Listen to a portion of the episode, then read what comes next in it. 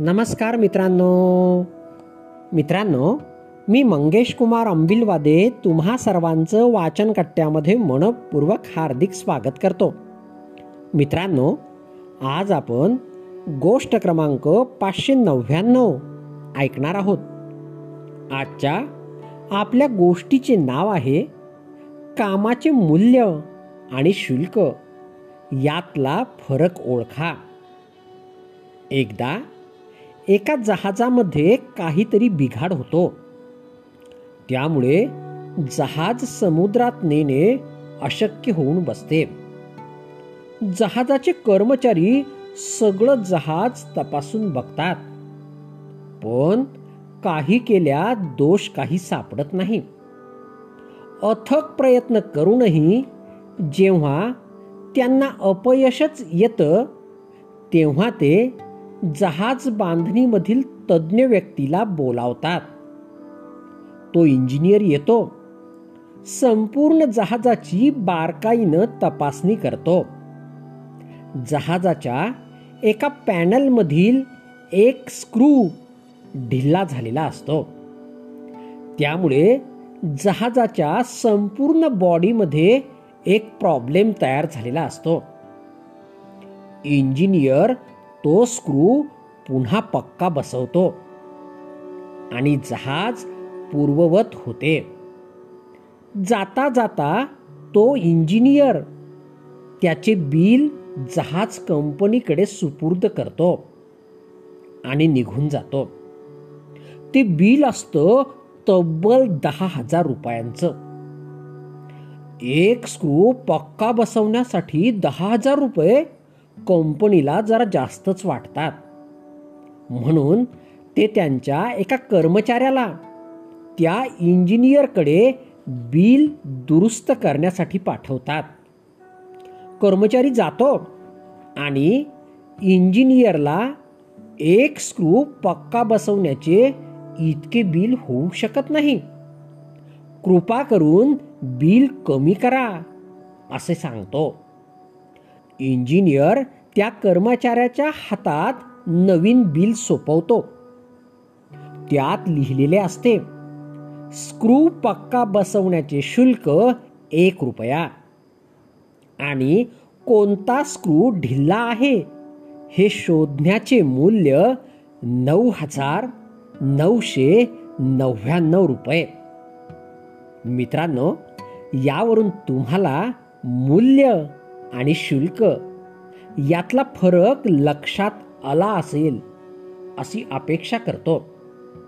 मी एखाद्याला कन्सल्टिंग करतो तेव्हा त्यासाठी माझी कन्सल्टिंग आकारतो, त्यावेळी सुद्धा ही समस्या जाणवते. लोकांना वाटतं की दोन तास बोलायचे एवढे शुल्क कशाला, पण ते शुल्क नसते, तर मूल्य असते माझ्या ज्ञानाचे, बुद्धीचे आणि वेळेचे. लोकांना समजावून सांगण्याच्या फंदात मी कधी पडतच नाही. कालांतराने व्यवसायात समस्या जाणवायला लागल्या की ते पुन्हा माझ्याकडेच येणार असतात. ते ग्राहक म्हणून आपल्या फीला शुल्क म्हणून पाहत असतात आणि आपण व्यावसायिक म्हणून आपले मूल्य ठरवत असतो. असो, तुम्हाला तुमच्या कामाचे मूल्य ओळखता आले पाहिजे. कित्येक ठिकाणी तुम्ही पाहिले असेल की पारंपरिक कला असलेल्या लोकांकडून हाताने बनवलेल्या वस्तू अतिशय कमी किमतीत घेतल्या जातात. त्या उत्पादकांना आपल्याकडून पन्नास रुपयांना घेतलेली कलाकुसर बाहेर मार्केटमध्ये हजार रुपयांना विकली जाते हे माहीतही नसते. ते मिळेल तेवढे पैसे घेतात. याचे कारण त्यांना त्यांच्या कौशल्याचे मूल्य माहीत नसते. त्यांना फक्त त्यांच्या कामाची किंमत माहीत असते. एखादा कलाकुसरीचा टेबल हजार रुपयांना मिळत असेल, तर तोच टेबल एखाद्या मोठ्या ब्रँडच्या नावाखाली लाख रुपयांना सुद्धा विकला जाऊ शकतो, कारण त्या ब्रँडने आपल्या वस्तूचे मूल्य ठरवलेले असते, किंमत नाहीच.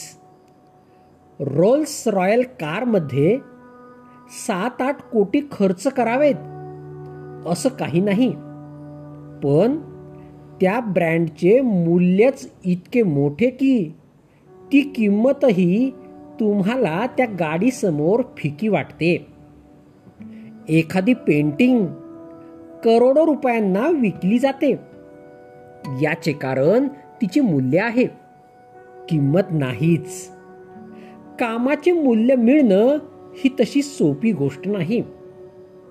यासाठी तुम्हाला स्वतःला सिद्ध करावे लागते, इतरांपेक्षा वरचढ व्हावे लागते, स्वतःचा ब्रँड बनवावा लागतो.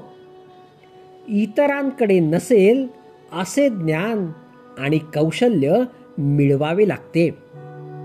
हे ज्यांच्यासाठी अवघड आहे त्यांना तसंही यश कमीच मिळतं, त्यामुळे यात तडजोड होऊच शकत नाही. कष्टाची किंमत मिळते, कौशल्याचे मूल्य मिळते. म्हणून मित्रांनो, कौशल्य आत्मसात करा. ज्या क्षेत्रात असाल त्यातले तज्ज्ञ व्हा. अगदी कापडी मास्क जरी करत असाल तरी त्यातले कौशल्य आत्मसात करा. लोक मास्कसाठी दहा नाही दोनशे रुपये सुद्धा अगदी सहज देतील. आपल्या कामाचे मूल्य ओळखा. किंमत तर सगळेच करतात. तुम्हाला तुमच्या कामाचा परतावा शुल्क म्हणून नाही तर मूल्य म्हणून ज्यावेळी मिळायला लागते त्यावेळी तुमची यशाकडे भक्कम वाटचाल सुरू झालेली असते. हे कायमस्वरूपी लक्षात ठेवा. मित्रांनो, ही गोष्ट या ठिकाणी संपली. तुम्हाला गोष्ट आवडली असेल तर तुमच्या परिचितांपर्यंत नक्कीच पोचवा. चला तर मग उद्या पुन्हा भेटूया तुमच्या आवडत्या वाचनकट्ट्यात. तोपर्यंत बाय बाय.